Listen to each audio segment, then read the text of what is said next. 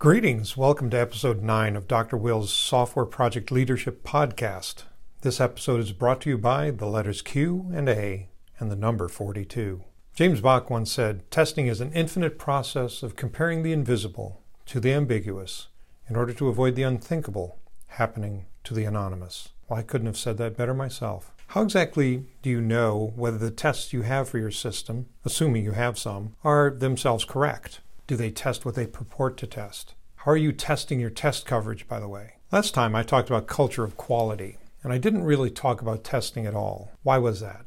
Well, partly because testing is only one tool in the quality toolbox, and partly because testing, qua testing, does not actually improve the code. As Steve McConnell says, testing by itself does not improve software quality. Test results are an indicator of quality, but in and of themselves, they don't improve it. Trying to improve software quality by increasing the amount of testing is like trying to lose weight by weighing yourself more often. As I hinted a moment ago, there are many things that cannot be tested. The tests themselves, well, I suppose they could be tested, but then you'd have to test the tests that test the tests. I think that you can see we're headed for an infinite regression there.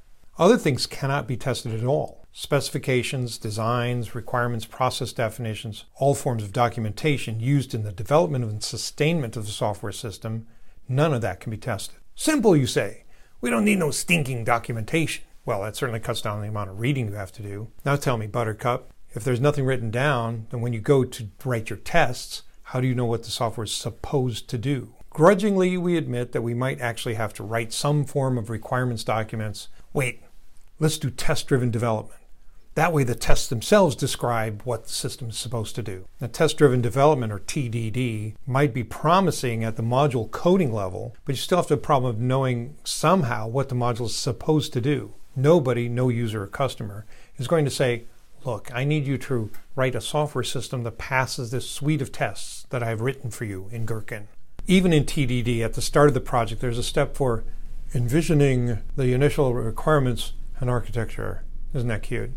Envisioning has to happen before any development iteration begins. Also, note that each iteration can, and I should say would or should, include reviews, because the tests that are being used to drive the development cannot themselves be tested. So reviews and inspections are more fundamental than testing is to software quality. Software inspections are peer reviews of a programmer's work done to find errors and improve quality. Reviews and inspections require close analytical reading of the materials under consideration.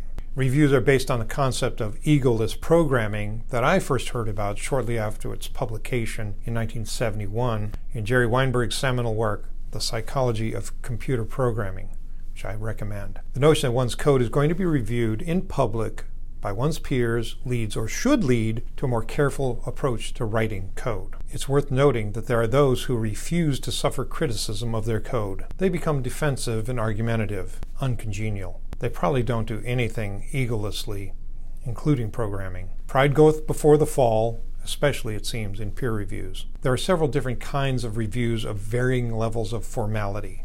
I won't go into those here and now, but if there is interest, let me know and I'd be happy to do a deep dive. Suffice to say that software project leader needs to know about reviews. Why, what, when, and how. This channel is dedicated to helping software projects succeed, not just in the short term, but in the long. That's it for me, for you, for now. Hope you have a great day and a great week ahead. You be careful out there, and I'll be seeing you.